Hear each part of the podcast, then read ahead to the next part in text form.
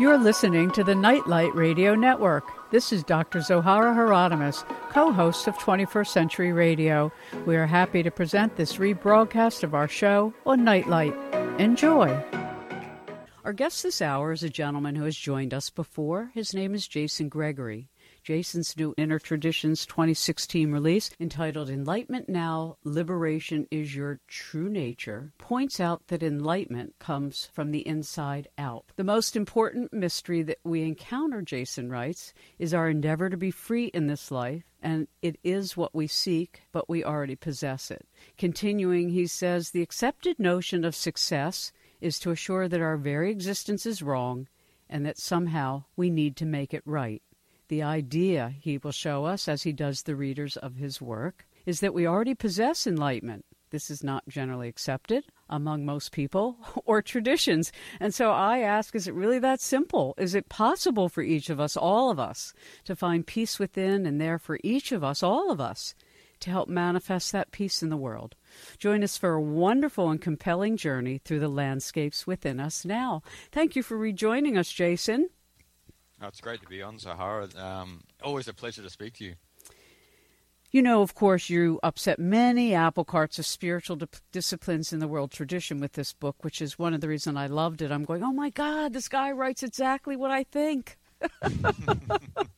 so let's begin where you did, because you know, you don't come to this awareness by just sort of sitting down and studying traditions and thinking about it and then writing a book. So, how did you find that the path itself was the journey and that tools are not the journey itself? well, it took, it took obviously a long time to, to realize that basically. So, um, like yourself, probably as well, Zoe. But, um, you know, basically, you know, some of my core teachings that I've followed for a long time have been mainly Zen Buddhism and uh, Advaita Vedanta in, in India. And and both of those traditions actually always speak about, you know, in Zen they always speak about like we're all we're always been in nirvana, but we don't realize it, and, and so forth and so on. And in Advaita Vedanta, they they always tell you to give up the search, you know, the search of striving and and so forth and so on, because they, from their opinion, you know, we already have it, whatever that may be, the the enlightenment we are seeking, you know. So we already have it, but the problem is is our search for it, and um, the further we go out into the world, um, striving for success, striving for um, spiritual enlightenment, striving for whatever, is always getting away from um, our true nature where we already are. So it's a, it's basically about coming back into that realization that we already have it. So, for me personally, um, I haven't really lived in, I, I would say, a, a, Western society for a long time. Um, probably five years now, but over the last 10 years, probably only a few years, I've been in Western society and I've mainly been living in Asia. And so I've been around a lot of teachers, a lot of people practicing these, um, this, this type of philosophy and, you know, actually applying it to their lives to see if there's any truth to it. So, you know, me, uh, I, have always been pretty uh, curious about everything. So I, I, did it as well. I've, I've applied it to my own life and I've seen the benefits in my own life, and I've seen the, the truth in it. Actually, um, you know, you can just if you, if the listener looks at it, you know, just basically, if you if you leave your familiar environment, and you put yourself in a different environment, um, with nothing to do, completely nothing to do, what you'll feel is your complete your whole nervous system will begin to relax, your mind will begin to come back down to the ground more more of the root level where you're not overthinking about the tasks that you have to do today and and this and that.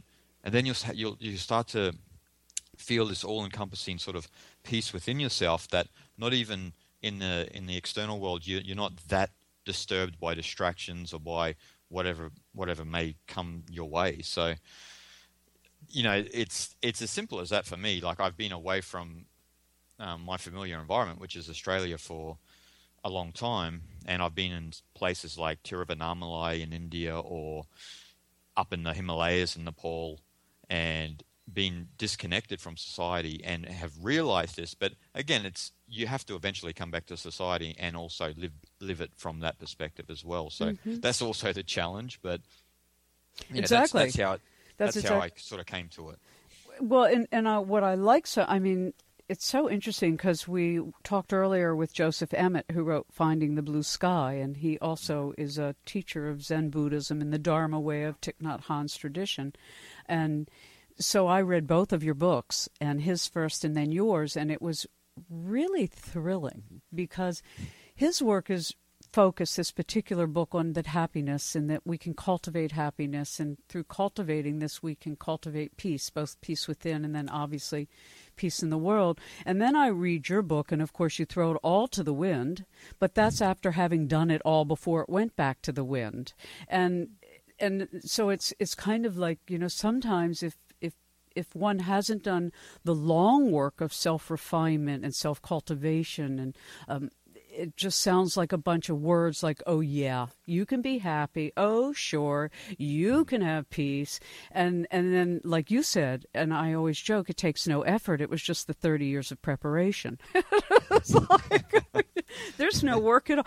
Okay, so you point out some really beautiful, I think, tripping points that our civilization is subject to. And this is one of the ways our our godliness, our divinity, our our innate enlightenment capacity has been veiled, and one of them has to do with time.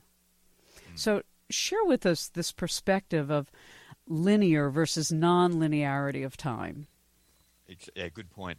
Especially, it's it's a good point when you consider Zoe when you consider the differences of Western and Eastern thought in general. Like mm-hmm. um, when we go back into history, um, when we see the, for example, the evolution of uh, Greek civilization and Chinese civilization, um, there's a distinct focus on uh, different uh, different focuses on you know for the, for the Greeks, for example, they'll focus on individuality, which was just a result of the environment, and and and with China, it was a focus on um, collectivism, more about more of a holistic um, view because um, because the the environment dictated those terms to, towards them. You know, they were in the yellow the Yellow River Valley area of China and you needed large populations of people to cultivate rice and so forth and so on.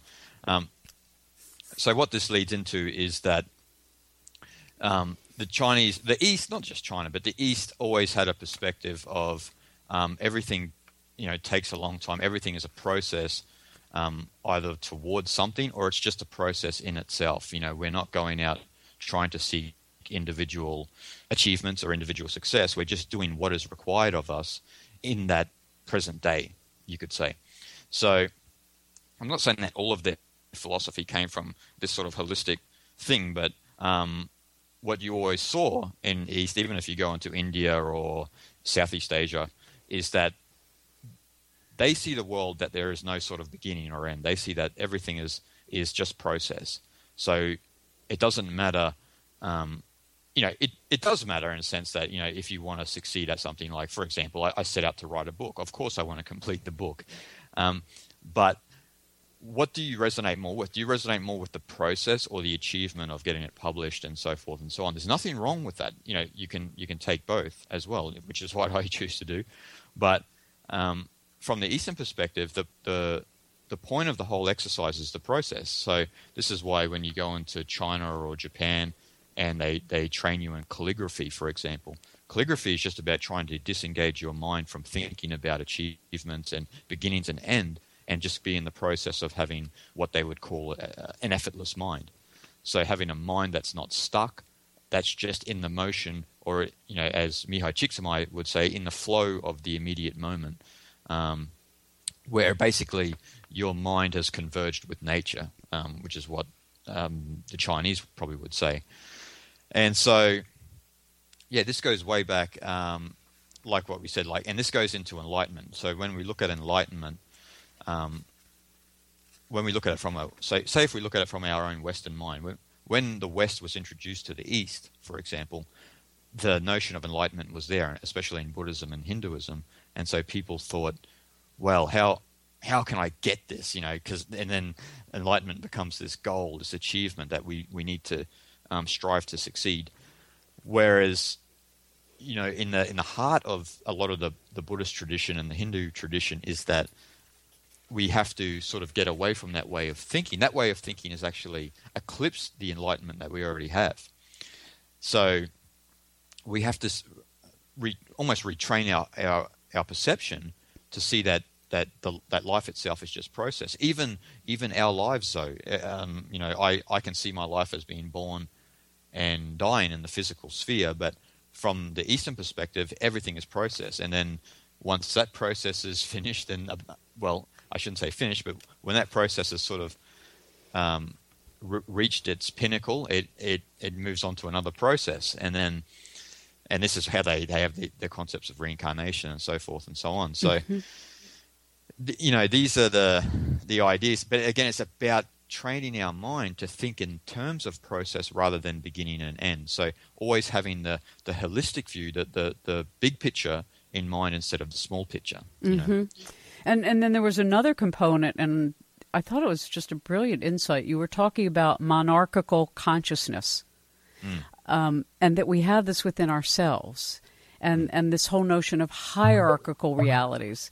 Uh, describe for us why this impinges basically on each of us um, experiencing this enlightenment.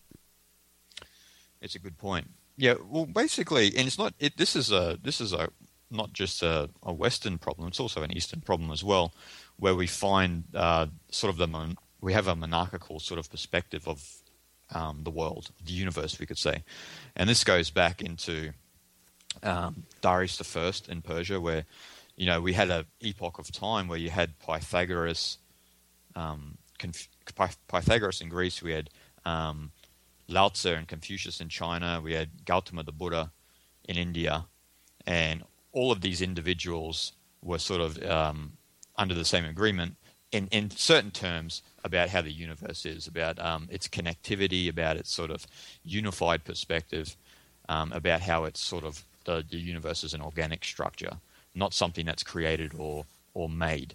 And then you have Darius the First in that same epoch, who came out of nowhere, um, who brought in the King of Kings tradition, which is basically that um, the universe ha- has a particular God. God, he Darius turned God itself into a lord into mm-hmm. a ruler, into a ruler. So then um, we had, from that perspective, then that infiltrated into all society, into even our, our the fabric of the way that an individual thinks, and this became uh, an aspect of obviously Christianity and Islam, um, Judaism to some extent, and also you know in some of the um, Hindu traditions you see the, the yeah. idea of the the creator God, the, the ruler, the all ruler, the Almighty, and you know you can see some benefit in this from a spiritual perspective, but um, what happens then is that you take our our naturalness away from us, and you you build sort of a uh, a monarchical structure. You know, in the Tao Te Ching they say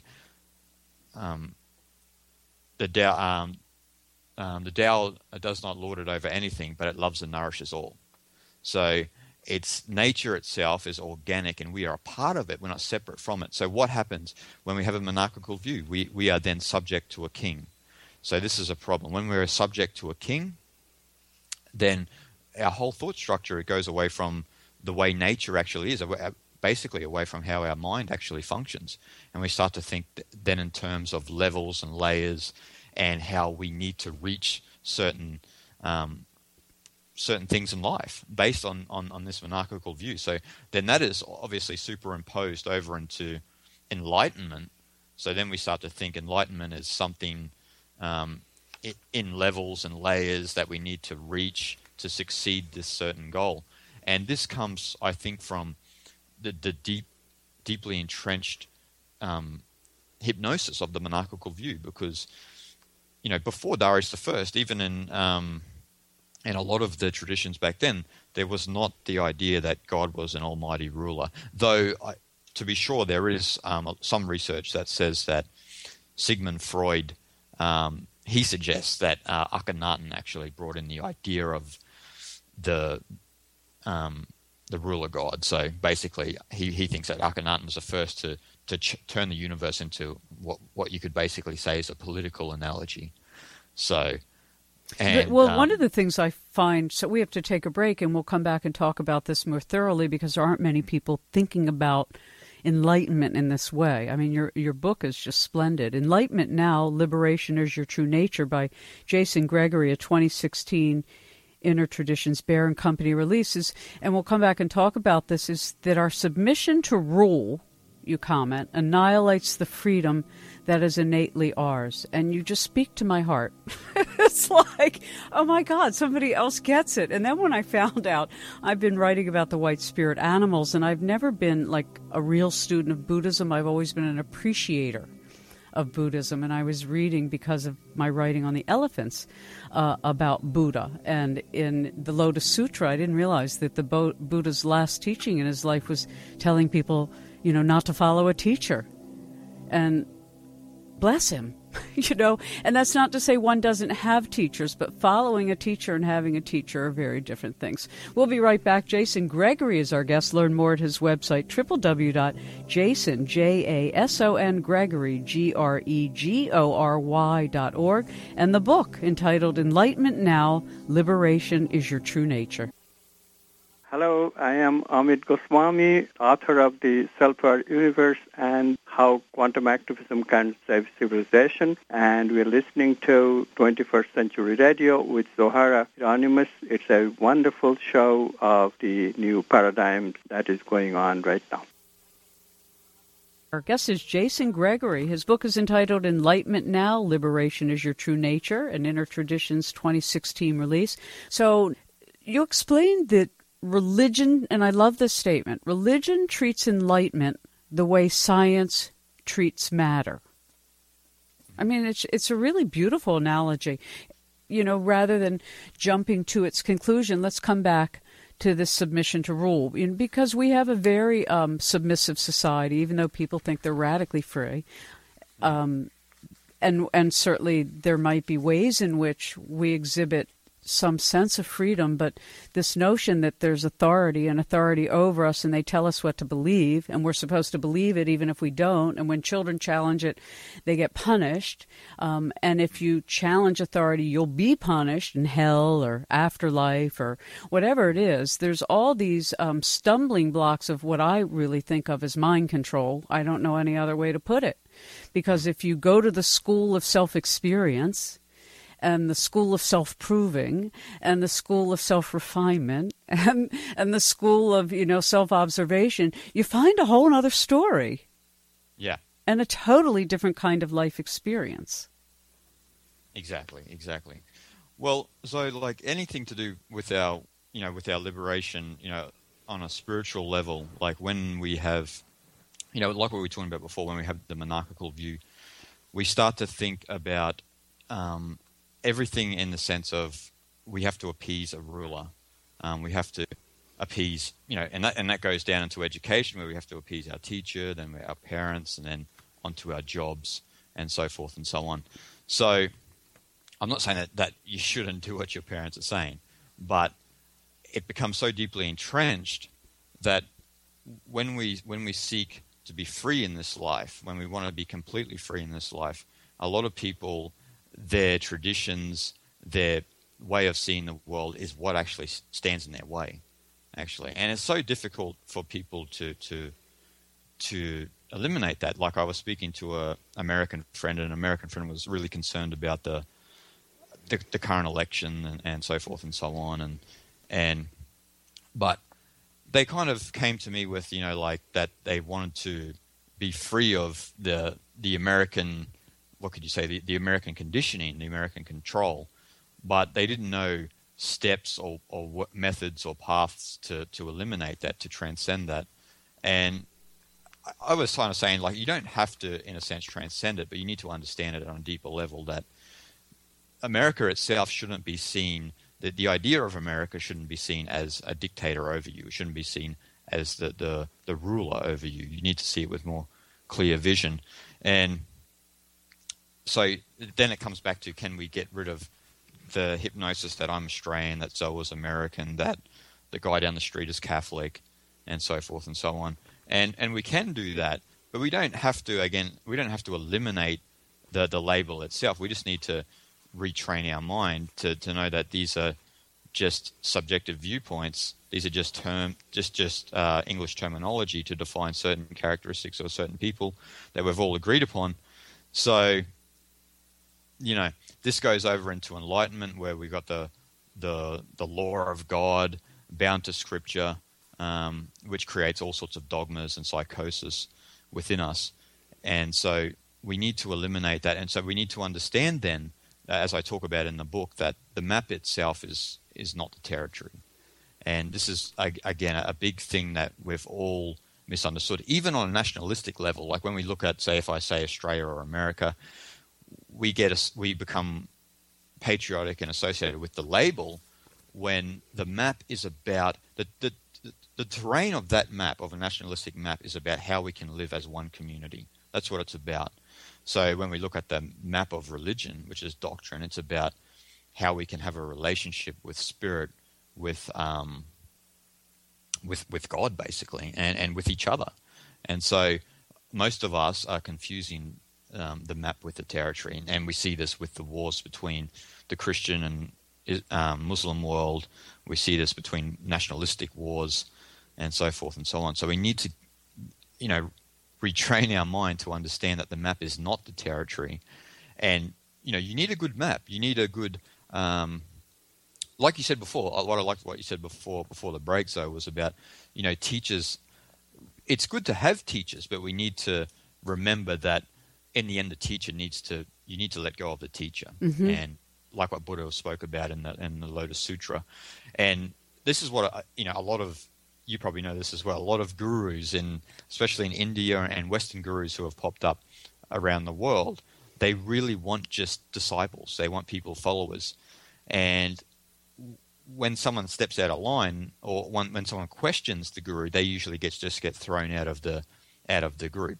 Of you know, course, it becomes yeah, it becomes very cultish at that level. Well, it happens and, in in you know mosques. It happens in churches. It happens in synagogues. It happens when somebody falls out of the basic precepts.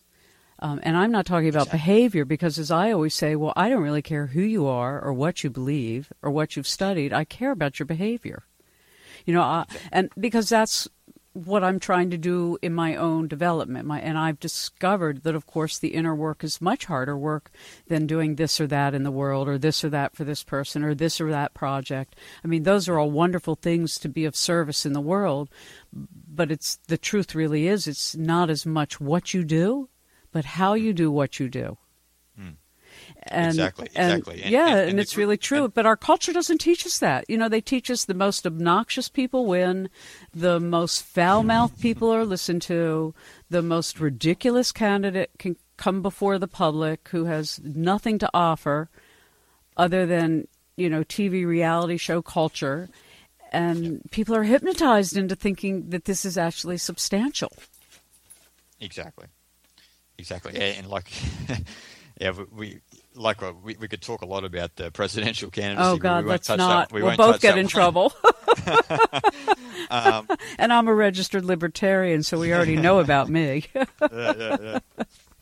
Well, it, you know, and, and, like what we been speaking about the, the, monarchical view, like when we look at a teacher, it can become very monarchical. You know, mm-hmm. like a, a, guru then assumes this role as the as the Lord, as as almost like a spokesman of God mm-hmm. without without considering that we are all in, in in a sense we're all an aspect of that you know one source whatever yes. you want to call it yes so a guru loses sight of this and then I've been around many gurus, and it, it's interesting when you when you have them one on one. You know, it's very casual. Mm-hmm. The, the, conversation, it's very, you know, it's it's enlightening. You're talking just freely with them. You could be talking about, you know, a, a car, yeah. a car, for example, something unrelated. And then once their disciples and their followers come around, they they begin to assume this different persona. Their, their shoulders sort of go back a bit, they stand up straighter, and um, they begin to speak more as if they're on a cloud. And you know, it's very it's it's not real in some sense. A lot of a lot of what's going on in the in the spiritual world, especially around gurus and so forth and so on. I could mention a few, but I won't. No, um, we don't want you to. No, no. But um, the, the, whole the whole idea is that you know, as Buddhist Buddha states is that you know, the, you know the teaching is good. You can follow a teaching, for example, but how how are you how are you associating towards that teaching? Are, are you um, be are you throwing adulation towards the actual teacher, or are you following what the teaching is saying? You know, we see this with all religions. We see this with all people who follow a certain guru. So, in the end, um, what we know from the ancient East is that once you've once when when you used to go into an ashram, for example, in India, they used to say, for example, you needed to stay for twelve years under under the um, right uh, under the care of a guru. But then most good gurus, if they noticed that, say, if Zoe was already becoming free and she was looked like she could enter back into the world and not be swayed by this and that, but could end up, you know, being a, a positive influence for society, they would tell you just to leave. Mm-hmm. You know, like it's it's time for you to leave. You're hanging on now to the guru, so it's time for you to leave and and go out into the world because it's pointless for you staying here. You're just becoming a, a spiritual tourist under my care. You know, so. Um, but that's been lost now in the world. Everyone wants to cling to everything. Everyone wants to hold on to everything, and people this comes about by looking at the world in the sense of monarchy. Like we look at God as a father who cares for us, um, who takes care of us, who's going to provide us with food or provide us with a positive experience. Or punish us, we... rain, rain down on us with fire and brimstone. Yeah, exactly. So. So, you know, so we... coming back though to this this innate enlightenment that we already have and that the pursuit of it gets in the way of actually experiencing it because we're chasing it like something outside ourselves that's so mm-hmm. ahead in time. So we get stuck in this notion that it's somewhere ahead, that it's in the future, and if it's not tomorrow, maybe it's in the afterlife. Uh, mm. When in fact, that's the work of being human and incarnating, is to really come into self. At least it's my perspective and my life experience that that the all ultimate charge, other than being of service while you're here, is self mastery. And I don't mean this through, you know, doing horrible things to yourself rather than expecting of yourself proper conduct, you know, kindness and generosity and forgiveness and hope and faith. And that doesn't mean that you don't have anger and use it appropriately, like, you know, the boundary of a river to keep the water from flooding. Mm. But but I all but I generally find that so many teachings um, are about it being somewhere else that you get by doing something else for someone else who will tell you what to do. Yeah, well, that's like you know what I speak about in the book, and and and why the title is called Enlightenment Now is, um, it's all in the present. So, for example, you know, if we're looking in the future for something for for enlightenment, for example, or which is usually based on our past experiences, the way we look into the future. Um, but when the, way that the East look at it, and, and in some Western es- esoteric circles, is that eternity, if we look at eternity, for example, eternity is not something within the realm of time because it's eternal. It has to be, in some sense, outside of the realm of time, but within it. So, this is the idea of nirvana is samsara, samsara is nirvana in Mahayana Buddhism. So the idea is that you know a lot of us think that we are going to travel to, I mean, at the end of death, we are going to travel to the heavens or to uh, to heaven if you're a Christian, um, and that's where you'll be in the bliss of, of God, bliss of the eternal realm, and so forth and so on. And I like what Joseph Campbell once said. He said, "If if you don't get it now, you'll never get it." So and he, and he meant that. He meant that in a sense from even at death you'll never get it. So, um, what what he meant was that eternity is where is the realm where time and thinking cut out. So, and the only realm where time and thinking cut out is in this present moment. And basically, as we live our life, as you said, towards mastery, towards self actualization, is the more we come into resonance with that present moment, the more we bring our attention back into the present moment. And that can be with anything too. I mean, that can be within meditation, that can be within, if you put your f- attention into a f- focal point of creativity, which allows your mind to be effortless for a, for a certain amount of time.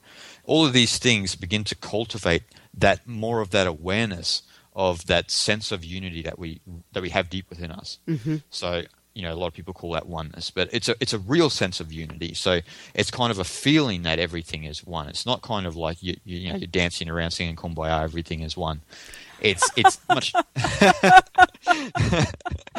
it's much different to that. You know, it's kind of a it's a it's a state of consciousness. And By the way, I, I, used to love singing that song, "Kumbaya, my lord, Kumbaya." I think everybody did once upon a time, though, and it's more of a like what Sadhguru said. It's more of a meditative state. Like it's not that you're in a state of meditation. Your consciousness is more in a meditative state where you're more present. So you're more present in conversations. You're more present in listening to people. You're more present in eating food. You're more present in going for a walk down the street. More present in organizing the interviews for your show, so forth and so on. You, you have mm-hmm. a tremendous amount of presence. And then when it's interesting, there's a lot of literature out there now that says that presence is one of the key aspects of uh, charisma, actually. Mm-hmm. So when you when you look at charismatic people, charismatic people have a tremendous ability to be to be very present with with everybody, with mm-hmm. most people. Yeah, of, yeah. People, go ahead. I was going to say a lot of people are put off by it because usually people uh, are in normal conversations where everyone's waiting for their next turn to speak. So, it and and when someone's sitting there when their eyes are very glued at you and they're very present, it can be very intimidating for a lot of people. Mm-hmm. But yeah, but it really comes down to attention, and that's why I it's such a beautiful thing to watch Buddhism, whether it's Mahayana Buddhism or any other kind, come into complete alignment with um, historically with the very present understanding of the science of consciousness and light, and that this notion of attention is not just like yeah, guys, you got to pay attention if you want to get anywhere. It's really the key and intention. So we have these two very basic. Um, words that are often passed by as just being descriptive of something that we do occasionally. Oh, yeah, I paid attention to what my husband said. Oh, mm-hmm. yeah, I intend to go shopping tomorrow. Versus appreciating that those are really the keys to this sense of peace and being present because it's I like the way the physicists I've interviewed over the years have talked about it when they when they speak to um, when we pay attention we allow what universe is present to pop out at us. And if our intention is to find the answer to a challenge, whether it's internal or external, personal or global, you know, local or national, then we pay attention to what happens in our life. And I'll just give a really short example of driving on the highway and seeing a woman who's car is getting a flat tire and I'm with this other driver and we're both commenting, "Oh my god, she's going to she's going to have a flat. We have to get her attention and tell her which we tried to do and she wasn't really pay attention." And then we comment, "Well, when you're going to get a flat, you definitely know it, right?" And we both going, "Yeah." And then all of a sudden I'm in this car and a light comes on and we look up real fast what it is and I said, "Oh my god, it's a low tire pressure." So we immediately got off the highway and as soon as we got off, we had a flat tire. So here was we're talking about compassionately looking out for this other woman who was attention we couldn't get. And universe is saying, pay attention to your tire. So that that's what I mean by attention and intention. And you point out that this monarchical point of view that we were talking about earlier is an internal experience as well. So our ego will govern the body and not listen to the body's needs. And that's we all know about personally. Exactly and and, and that's one of the, the big tricks. Um, a lot of us, uh, especially, become disassociated with the body because of that reason too. Um, a lot of people don't, you know, they don't look at their, like you said, with the flat tire. People will not look at their health, and they they might have something wrong with their health, for example, but the ego will again either you know choose to ignore it or pretend it's something that's not worth you know at- attention or, mm-hmm. or care and so we have this this monarchical split within us as well. So we have a body that has a nervous system that has a natural expression coming through it from the universe, but we have also have this this ego that we all have, this persona system that we find in the, the prefrontal cortex of the brain, where we can discern between this and that, and we overly identify that with with that without letting a lot of things naturally come about into the world. So then we have a split within in our mind mm-hmm. between mm-hmm. between the ego and the body. Or, and then it's or, like this little mini inner war. And it's almost as if, you know, we could learn to respect the vessel that the soul is in and that it's how we have these experiences, our, our culture, all of us, the world would be a lot better. We have to take a brief break. Our guest is Jason Gregory. His wonderful new book, Enlightenment Now Liberation is Your True Nature for All Free Seekers, no matter what discipline you come from or tradition you've been in. I think you'll find it extraordinarily liberating. Hi, this is Dr. Eric Pearl, author of The Reconnection Heal Others, Heal Yourself, and founder of Reconnective Healing. You can learn more about us at www.thereconnection.com, and you are listening to 21st Century Radio with Dr. Zoh Hieronimus. So I love the fact in your book you talked about Kybalion, Kybalion, which is one of my favorite books, Hermetic philosophy, because it really puts together the fundamentals of what I would say are shared by all traditions on planet Earth who understand that each of us is an element of the divine. And one of them um, you talk about is mentalism, another is the principle of correspondence, and the other the principle of vibration and the principle of rhythm. I mean, these are very fundamental realities that get um, often overlooked. Share with us why you've included these and why they're important. Exactly. Well, when you look at uh, the Hermetic philosophy, it's you know you could almost it almost goes exactly the same as like if you look at Taoism. Like Taoism, they don't use specific laws, but they think about it in similar way. So, and again, you need to think about these laws in a certain sense to build a, a framework of, of how the universe actually you know conducts itself mm-hmm. and how and and how you do as well. So these are basic, especially when you're talking about um, enlightenment. Because when you talk about enlightenment, I talk a lot about in the book in about um, enlightened attunement. So um, what that means is attuning um, your consciousness to. Um, I know I talk about levels and, and states and that in the book, but attuning your, your consciousness to a higher state. So that means again, um, not allowing your for example, not allowing your attention to be caught in too much detail, too much, um, too much noise in the world. Which again, when you refrain from that and you bring and you bring your consciousness, you become sovereign over your consciousness and bring it back within. Then you begin to see reality more clearly at, at a higher perspective. So, um, and this corresponds to, to rhythm um, the law of rhythm. When when you when you have sort of refrained from allowing your attention to be caught in the detail, you notice that there is a certain rhythm not only in the world but in your own life that you can continue to follow peacefully, and it'll take you. It's kind of like the Taoist view of um, the Tao is sort of taking you down the river to the to the ocean if you don't resist it. You know, if you resist it, then you begin to drown. And we basically have a culture and a society that is continually resisting their own life resisting their life circumstances, and uh, and suffering uh, accordingly. You know, it doesn't mean we, we, you don't resist all the time. If someone is trying to take advantage of you, it's it's probably best to say to um to say something to them instead of just let them walk all over you. So um, there are so many reasons that, that they are are important to understand. You know, law of correspondence basically is the the understanding of as above, so below. So, meaning that um, the big picture is actually a reflection of the small picture and vice versa. And we ourselves are the small picture. So, the more we. But the um, big picture is in us.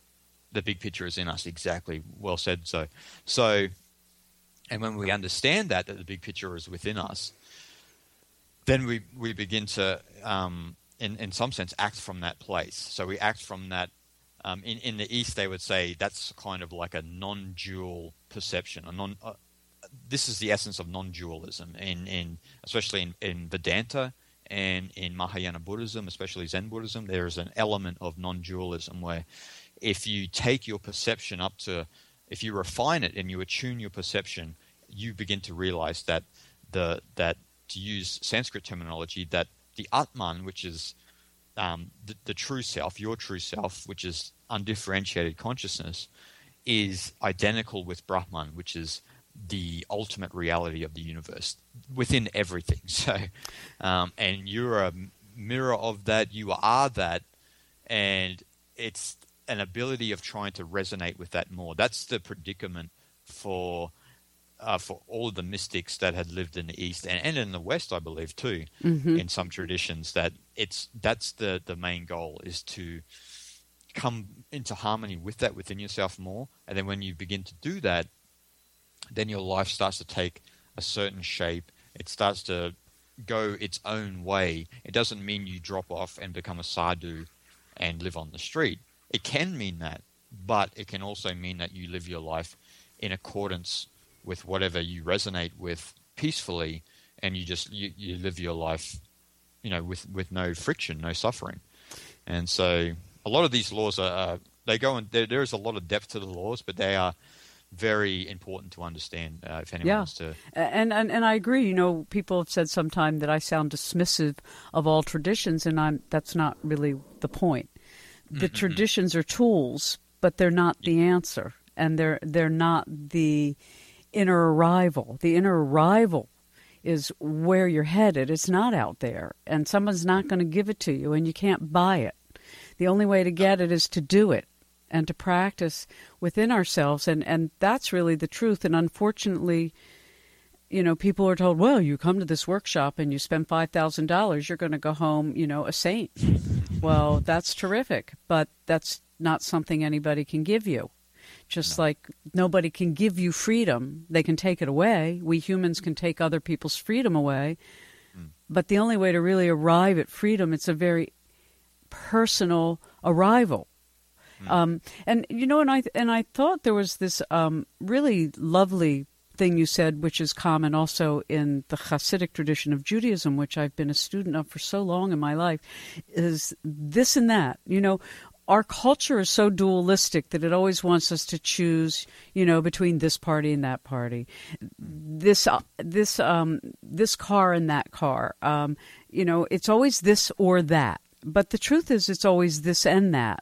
And that's very zen as well. You know as you write to you write to this point.